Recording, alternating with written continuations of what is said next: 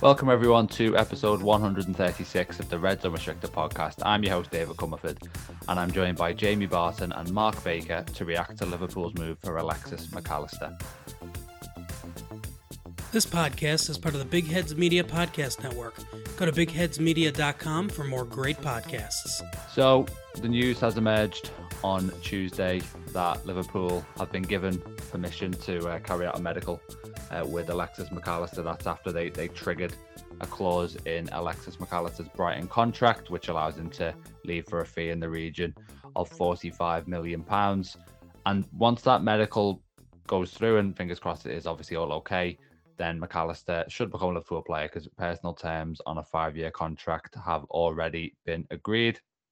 So you might be listening before the transfer has been officially announced by Liverpool, you might be listening afterwards. Either way, barring any hitches, Mac Allister will be Liverpool's first signing of the summer. So we're going to give our reaction first of all from the Liverpool standpoint, and then later in the podcast, uh, we're going to hear from a Brighton fan to get some sort of expert insight on the player. So first off, Mark and Jamie um, are the new members of our team, so you'll be hearing from them um, a fair bit more often over the sort of coming weeks and months. So uh, we'll start with you, uh, Jamie. Just your sort of initial reaction to the signing, and, and do you think it's sort of constitutes a bit a bit of a statement deal for Liverpool really to get this one done? Yeah, I do actually. I think I think it, really does. I think you know, obviously disappointing the season last time out, and um, I, I personally was kind of worried about uh, no Champions League and how that might affect kind of our, our, our, ability to sign players going forward. But absolutely, Mac Allister, 100% Champions League standard player, coming from a team who are already in the Europa League, same as us. So he still sees that as a step up. So absolutely, I think that's a really kind of really good way to kick off what I hope will be uh, a successful window. And um, coming to you now, Mark. Obviously, the, the Premier League transfer window doesn't actually open officially until the 14th of June. So Liverpool have obviously it's not been announced yet, but Liverpool looks like we'll get this done sort of a week in advance of that. I mean, that's a really early start. It's really sort of encouraging to see the club, I suppose, be be so efficient as well with this deal. Yeah, I think it's it, it's always important if you can to get players in and obviously integrated into your squad. I think the big thing for me about Alexis Mac Allister in particular, I'm a big Leo Messi fan, so I ended up watching a lot of the the World Cup games, and obviously I'd seen bits of Alexis previously, but I couldn't believe how good he was. I couldn't believe how good he was in that tournament. I thought he was, apart from Messi, up there with the outstanding player. Actually, um, a real mix of sort of technical ability, uh, ability to to be really effective without the ball as well as a balanced player in a team that had to work for Messi. And I, I was just really impressed. So when the links originally started with the player, and obviously happened to then watch them pre uh, after the World Cup, I was really optimistic and thinking, can Liverpool get the deal done? And the fact that they have brought him in, I just think is massively important because ultimately you're bringing in a quality player in a position that Liverpool have really lacked in this season.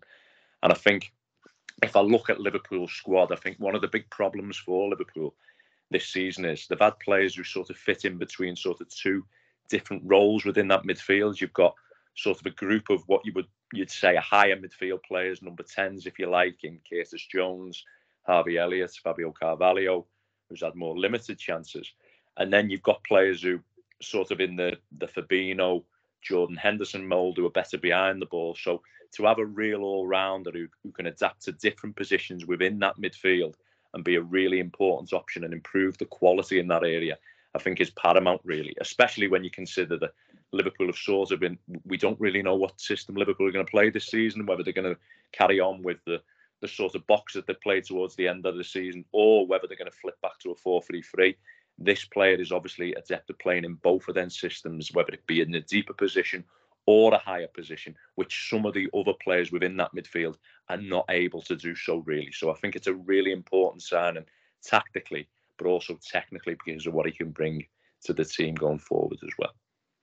Yeah, definitely, and we'll um we'll drill a bit further into where he sort of fits into the Liverpool starting eleven a little bit later on in the podcast. I mean, I think one thing that stood out to me when I, I was reading about um the deal kind of progressing was that Mac Allister apparently had offers from several other clubs, and, and no surprise really when you see the the price tag um, that's been floated for him. I mean, a lot of sort of elite level clubs would look at that as a bit of a steal for him. You'd have to say.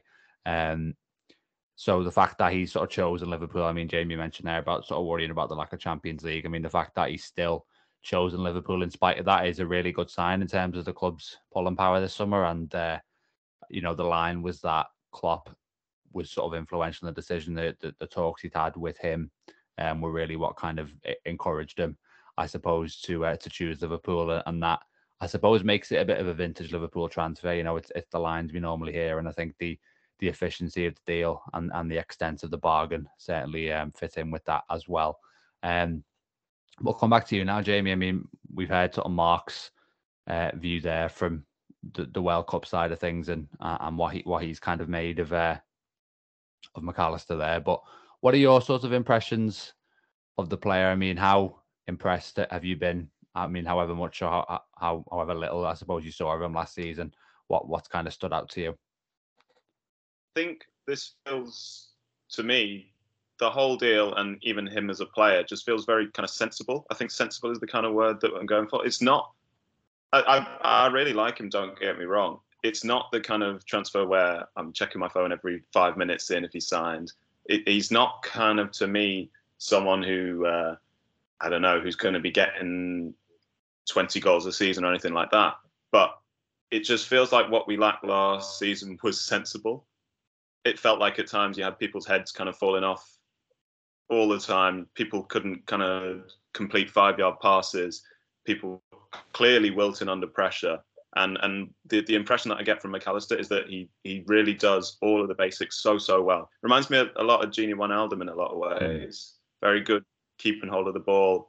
Numbers are very good in terms of uh, passing completion under pressure, all of that sort of thing and so sensible is the word that I really keep coming back to with with that. And and you mentioned the price. That's that feels almost the most sensible thing of all, really.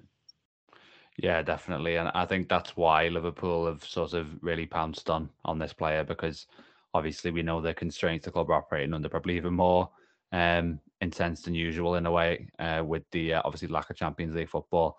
I mean, I I mean, I'll be honest, I, I, didn't sort of watch a huge amount of Mac Allister last season, but obviously with what's been going on the past few days, I've, I've, watched a lot of footage of him, and you know, a few things that kind of stood out. I mean, the sort of the one v one ability is is a big one. I think, just in terms of like he's got this mix of sort of technical skill where he can beat a man, but you look at him and you don't think he's sort of that impressive athletically, but then you watch the footage and you know he's holding players off. He's very good at that.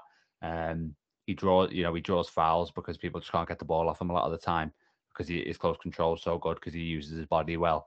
And um, the acceleration he has too. I mean, I was watching a clip with Adam Lallana saying, you know, Mac Allister's not the quickest player, but I actually don't think that's true. I think he, he really can sort of sort of beat players with a burst of pace. I mean, there's there's one moment at Anfield earlier in the season, and about he runs through about three or four Liverpool players before getting brought down. I think, and I think that was sort of a, a telltale sign in that regard. I think he's a um, a player who can pass the ball really well. To you know, sort of the the idea of having him and Trent in the same midfield in terms of that kind of passing range is is really exciting. I suppose long term as well, given that Mac Allister's only twenty four, and you know, there's also on top of that, I suppose the uh, the defensive contribution that he offers. And you know, we obviously know how crucial that's going to be. We spoke last season about how the midfield was getting bypassed in that regard, but I think Mac Allister, obviously someone who's played as a, a number six before, um, there's naturally going to be a strength of his. And and one thing that stood out to me in terms of footage was his anticipation was really good. You see a lot of challenges where he's almost coming from what you'd think would be the wrong side, but he just has that kind of timing and anticipation, like I say, to um to do so. And I just I'm really excited. I mean, a bit different to you, I suppose, Jamie, in the sense that you know I totally take your point about it. It is a very, very sensible deal, but I can't help but, you know, I, and I was looking back on that World Cup final performance earlier too. I can't help but look at that and think, you know, this is a player who could become one of the best sort of all round midfielders um, in the league and, probably in Europe too, especially with, with Klopp as his manager. Um, although obviously he's worked on a couple of managers who are able to kind of get all that out of him already, I suppose. Um, so yeah, I'm I am quite excited that maybe his skill set isn't the most sort of spectacular if it is all round, but he's definitely a player with um, a sort of a, a huge ceiling, I think. Um, Mark, let's talk about sort of his role. Um, we'll come, we'll come back and talk about the, the feel a bit more in a second, but like I said, there can play as a number six, probably predominantly a number eight, but also glimpses as a number ten. If Liverpool are, um, you know, going to retain that that system that you mentioned earlier with, with the box in midfield, where do you see him fitting in? And do you think Klopp will move him around, or do you think he'll have a bit of a, a settled home in there? Yeah, so I think it'll be really interesting. I think the position that automatically stands out is sort of the higher uh, position within the box on the left hand side, whether you want to call that an eight, whether you want to call it a higher 10, two tens, two eights, whichever you want to describe it as. And I think that's a, a position he's took up very often. But as you say, he's also adopted uh, a number 10 position or also a deeper mid- midfield position as part of it too. I think if Trent Alexander Arnold is going to be playing in that deeper role as part of it too, I would see probably Alexis playing in one of them higher two positions, if I'm honest, and a more, um, if you like, uh, solidified number, a deeper player with next to Alexander Arnold, who, who probably first preference is the defensive side of the game. I think in terms of just having the skill set, I thought it was a really good example that was brought up by, by about Gini Wijnaldum because you can really shape him into different roles. Where you know, I remember when Wijnaldum first came into the club and he was a, a a sort of a, a late running third man runner, number 10 coming into the penalty area. And then, obviously, as his Liverpool player uh, career progressed, he dropped into a deeper position, was able to accept the, the ball and, in all circumstances, with pressure from multiple sides, had that great sort of orientation around his body in which he could turn out of pressure. And I think that's very similar in Alexis. And another player who I'd mention in that sort of mould is Ilkay Gundogan, who's mm. also played that deeper position and higher position. And I think he's very much like that. And so you could sort of fit him into the different sort of roles within that. I think you mentioned as well, sort of interestingly, I mean, we talk about sort of with the ball, and if you look at his numbers, I, I felt a great point again in terms of receiving the ball under pressure. Again, with pressure from multiple sides. But if you look at his numbers as well in terms of through balls, in terms of actually acceptance of the ball and being able to retain it in terms of his pass completion, flipping between them two areas, especially the higher one where there's more limited time and space. I think it just paints the picture of a really all-round excellent technical player. But if we look at without the ball as well, I mean, his numbers in terms of pressures in the final third are really high as well. Mm. Now, you could say that's a consequence of how, how sort of Brighton set up, massively organised team, but still to be able to read the game and the intelligence to cut off passing lanes, stop stop the, the build up at source. He's obviously a really important player in the intelligence side of things. And many play, people have have sort of talked about Liverpool this season and talked about how they've been too able to too easy to play through. They haven't got the legs in midfield. I mean, as you quite rightly point out there, you wouldn't call Alexis a fantastic athlete, but this is where the sort of organisation of the team has to be better than the management side of things because I felt that Liverpool really struggled with their organisation out of out of possession last season. It shows that, like Brighton, you can organise setup with players who don't necessarily have to be the best movers, if the units of the team are compact, the distances are correct, then ultimately with an intelligent player like Alexis, you can get the best out of in terms of winning the ball back and then obviously being in a position where you can transition to sort of counter attack. So I think all of them points are really, really mm. key in the way he could play in the different positions he could line up in, really. Yeah, definitely. I mean, I think Brighton are sort of a ideal club to buy from in the sense of you know the almost the complexity of the systems they've played not only under De Zerbi but also Potter.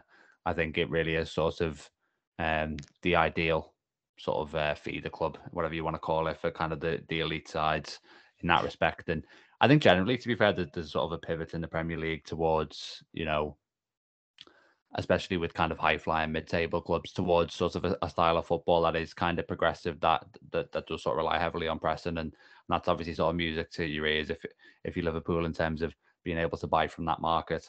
And I mean, just to touch on a couple of the points from there. I mean, first of all, I agree that you know, in terms of whether he can play as a six, I, I think if it was alongside Fabinho, then yes. I mean, we've seen Thiago play that role. I think Mac Allister could could slot in there. That doesn't, you know, necessarily look likely in terms of Trent is probably going to retain that that spot as part of the kind of double pivot in midfield, whatever you want to call it. Um, and I don't think the balance is right if you have Trent alongside um, Mac Allister there. Just doesn't just doesn't feel right. Um, I think he would sort of be in that advanced um, number eight role. And I think a lot of Liverpool fans it will sort of be, you know, really pleased to hear about these comparisons to Wijnaldum, because how often have we heard it said, especially in the last uh, in the last season and maybe even a little bit the season before, about how much Liverpool have missed Wijnaldum and his attributes in that midfield. And I suppose you look at the football and attributes, but also kind of the uh, the durability as well is going to be really important. Hopefully, Mac Allister can kind of uh, excel on that front too.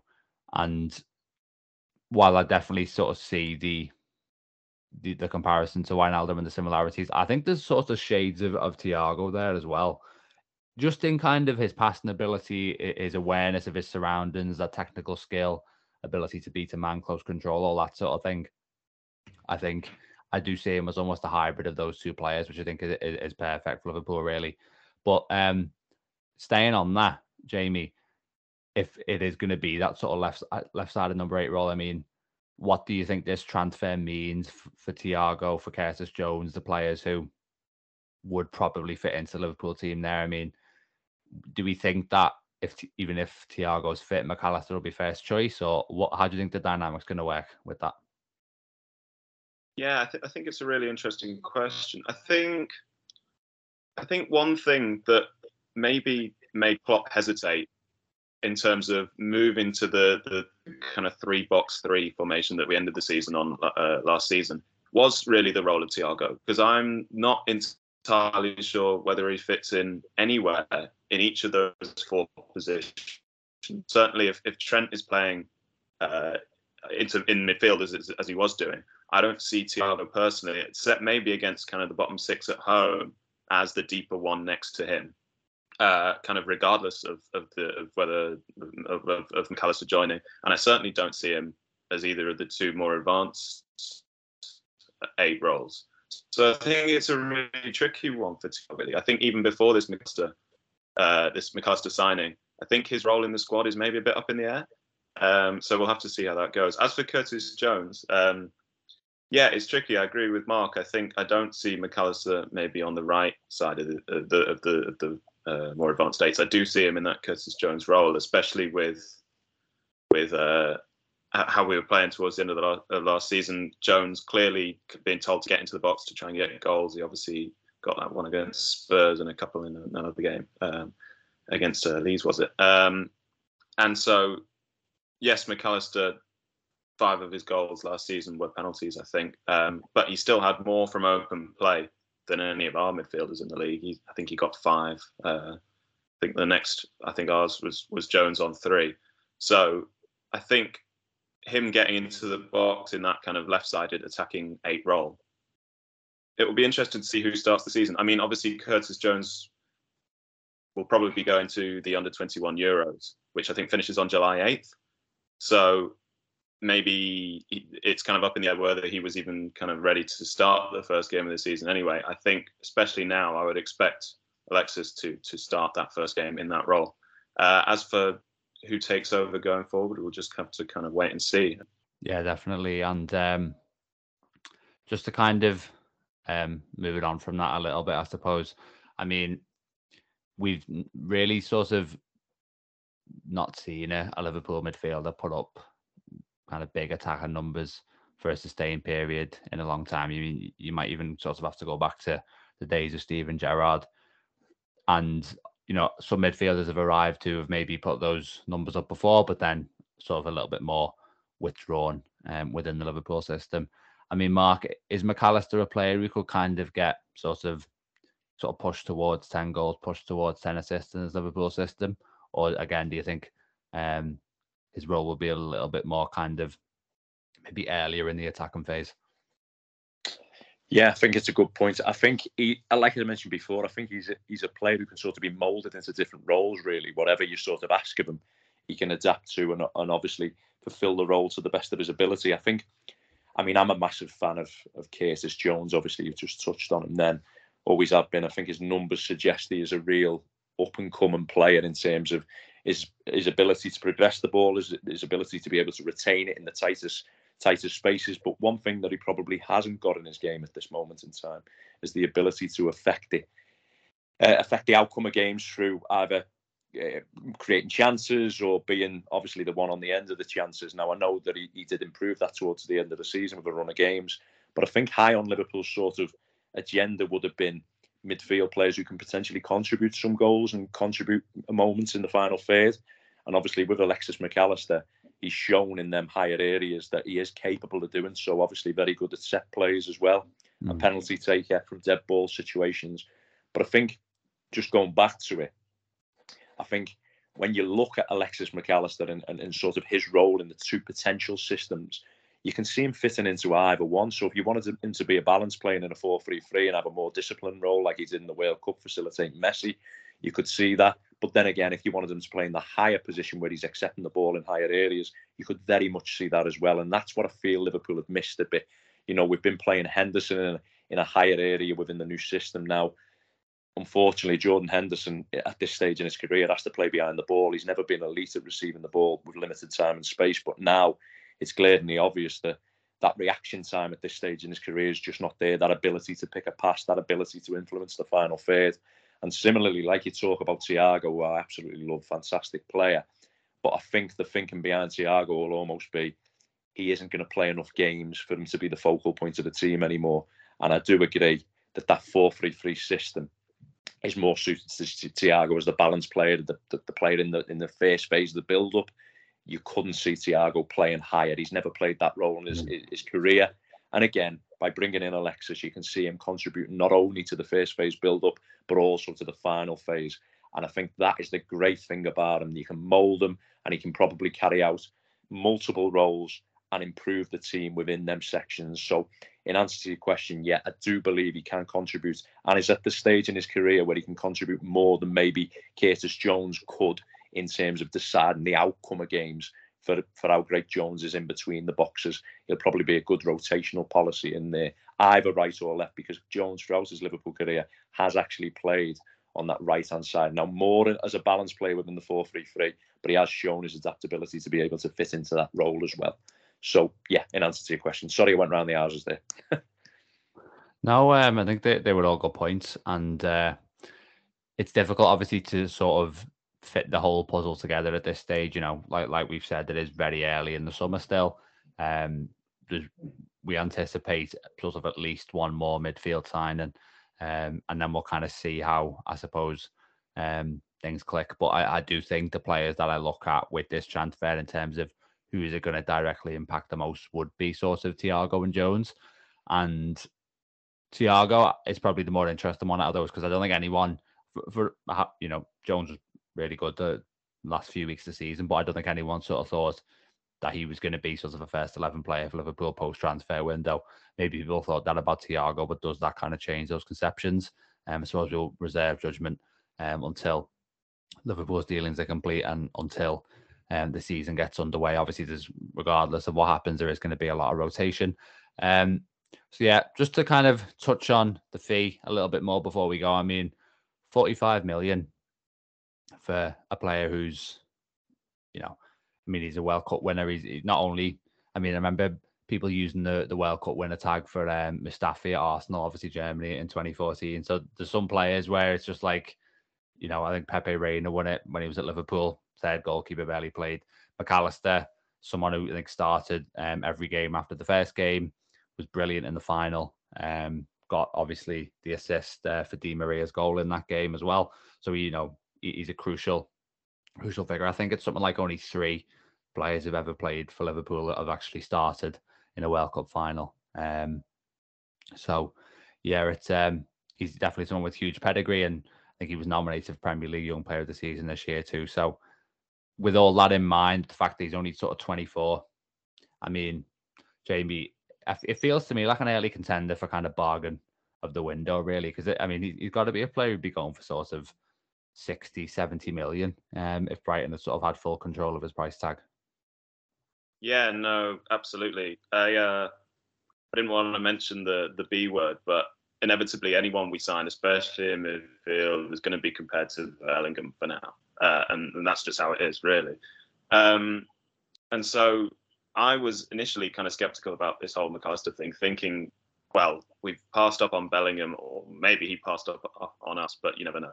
But supposedly we passed up on Bellingham, and then he seems to be going to Real Madrid for what 100 million or something like that. I was initially kind of fearful going for Mac Allister that we'd passed up on Bellingham, and then we'd end up getting Mac Allister for something like 70 million. And and to me, Bellingham I think is a better player, but that's neither here nor there. It's more that if you pass up on on Bellingham, then you you need to kind of be getting three in for that price. And that's what this price means, really. The 45 million, way, way, way lower than I think any of us expected. Obviously, there's the release clause in there.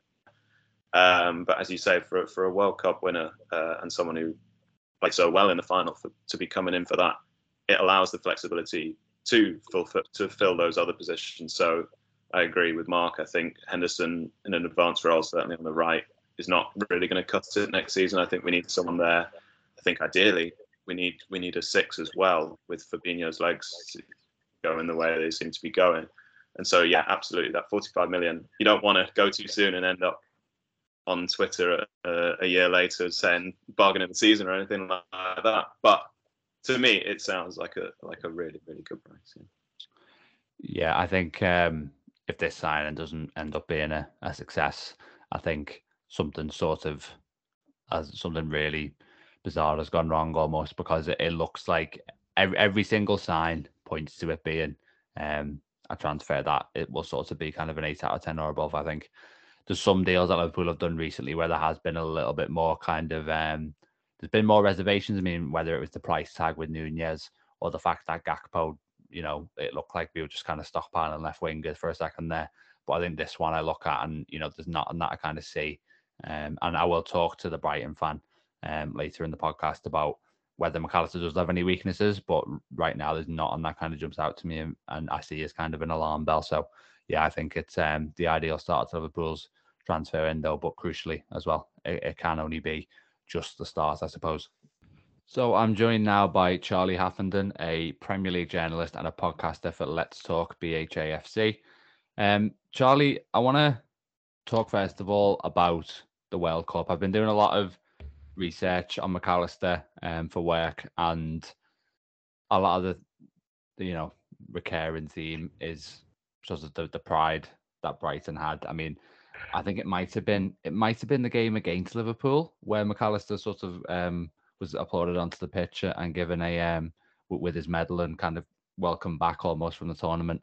Um, I'm not sure, but certainly, obviously, you know, a, a huge moment uh, for the club um, seeing Mac Allister win it. So, what was that like? Because obviously Brighton, you know, their rise has been relatively recent. I think it's fair to say. So, what was it like to see a player from from the club win the World Cup, but but not only just be part of the squad, be a kind of a key figure within that achievement? Oh, it's absolutely huge for the club. Uh, even if he's not been there for that many years, he's not scored. He's scored a decent amount this season, not scored that many in the grand scheme of things, or made that many appearances really compared to some players in our recent history. But I think he has to go down as a bit of a, a club legend because he's won the World Cup. I mean, for a club of Brighton's size, you just you can't really argue with that. He's the first ever Brighton player to reach a World Cup quarter final, semi final, final, and then winner. So to go that far was amazing. Uh, and I think, to us watching the World Cup final, I was more excited to see Mac Allister lift the trophy than I was England progressing, which felt really strange. But I just really wanted him to do it because he's such a great character and I just thought he really deserved it. Um, but the, the day you mentioned at the Amex, we got him a fake replica, but pretty good replica to be fair, on the pitch side, and he had his medals and he was showing it around to everybody. Had a little mini trophy lift, and also when he returned to the dressing room, when he got back from his celebrations in Argentina, um, they had uh, all the confetti in the dressing room with a f- fake trophy again, which was fantastic. So that just shows how much pride there was in him winning it, and even now when he's going to Liverpool, to say that we've had a World Cup winner is amazing. Yeah, I, I totally take your point because you know what, watching the final, I was sort of almost I was conflicted because I wanted obviously you know it would it was great to see Messi win the tournament, but also you know Konate was on the other side, so there, it was a little bit kind of conflicted there, and we were all just we were all you know why hasn't he started the game? Um, so we did have that kind of investment in it too. Obviously, Mac Allister much more sort of prominent with it, and you know I reckon, you know, from everything you sort of read, that there is a real, you know, you mentioned he's not been there that long, but there is a real affection there between sort of player and club. So it, it And there were sort of tears, weren't there, towards the end of the season when uh, Mac Allister was, you know, was basically a poorly kept secret that he was going to leave. So it will be obviously tough for him to leave. But I want to talk about the the transfer fee. It's not really been confirmed yet. It might not even be disclosed, but we're hearing that it's it's going to be in excess of 45 million is the phrase really. Um, how do you feel about that? I mean, it seems like Brighton have essentially negotiated a clause or or maybe been pushed to agree a clause where Mac Allister can leave for that amount, um, which again maybe their hands were tied on that. But how do you feel about the fee and what figure, if there was no clause, if it was ordinary circumstances, would you kind of have wanted before letting someone like Mac Allister go? Yeah, it's, it's a shame there is a clause to be honest, because we talked about Caicedo in, in January when Arsenal and Chelsea were trying to sign him about 80 million, 75, 80 million, rejected flat out. I think it would have been a similar case for Mac Allister, especially with lots of interest around Europe and elsewhere in the Premier League. Uh, I think his heart is set on Liverpool, and that's why it's kind of moved that way quite quickly. But it would have probably been around 80 million, if I'm honest with you. Uh, as I said, a World Cup winner, not just got the medal, but played most of the minutes for Argentina this season for Brighton, an array of roles as well. We'll speak more of that in a bit. But yeah, for that reason and his versatility and his energy and his passion and his consistency as well, how much he offers, I think he's got to be worth around that.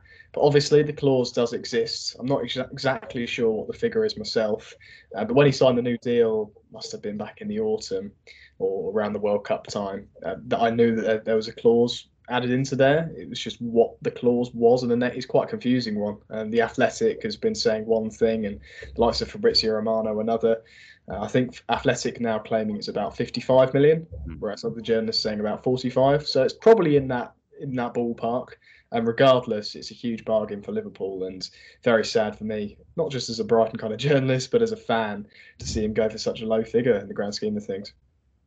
Yeah, and um, I guess from the Brighton standpoint, it looks like um, James Milner obviously coming in, uh, having left Liverpool, uh, Dahoud as well. I mean, I'm not sure if they'll necessarily be starting players, maybe more kind of depth players.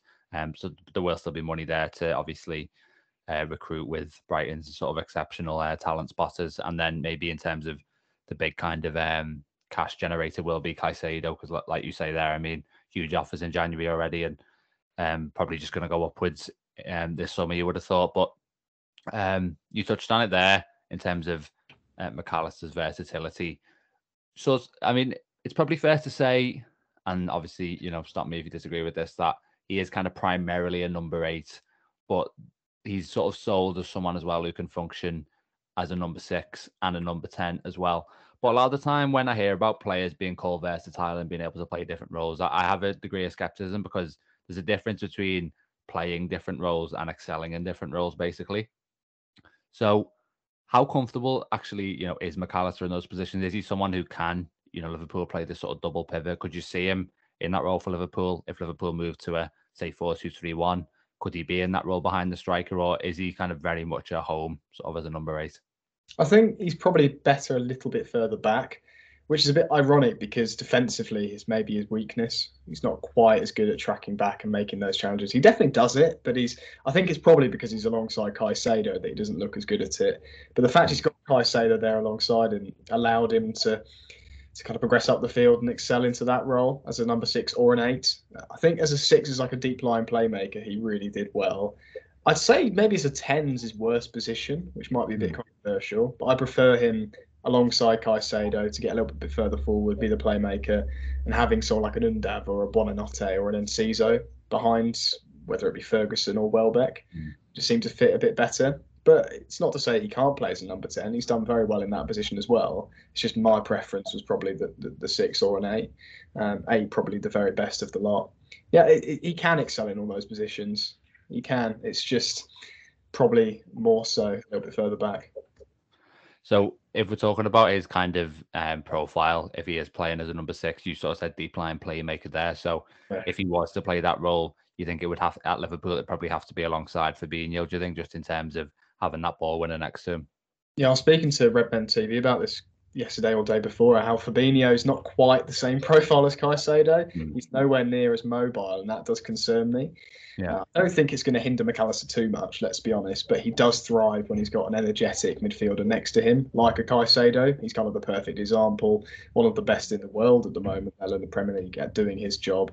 Allow Mac Allister to shine through. It just take the pressure off him for having to defend too much. He could think more about looking up and picking the right pass, and he's very good at that.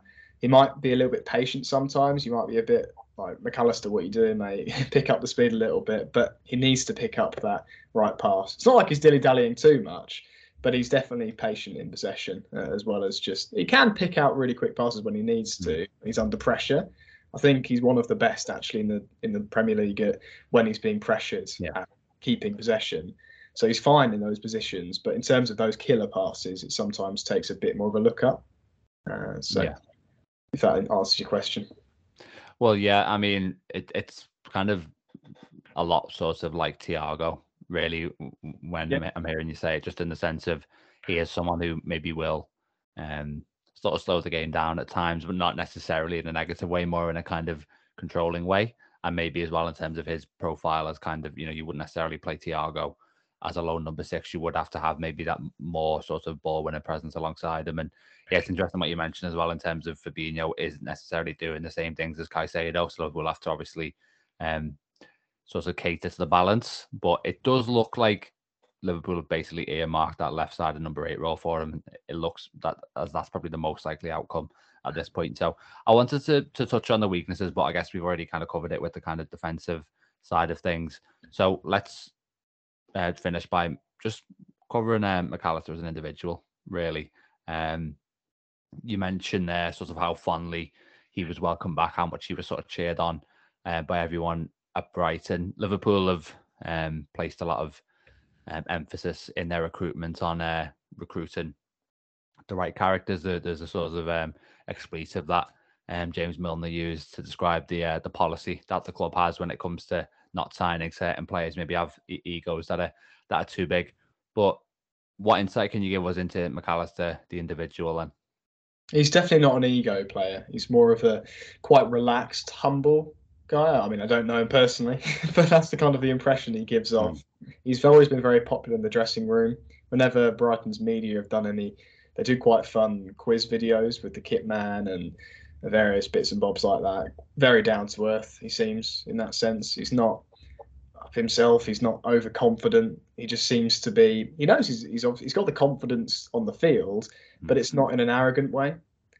Uh, he's also quite calm as well. He doesn't really get too riled up too easily. He definitely showed the odd bit of passion here and there, but he's Yeah. not your Neal Maupay or someone of that type. He's a bit more relaxed.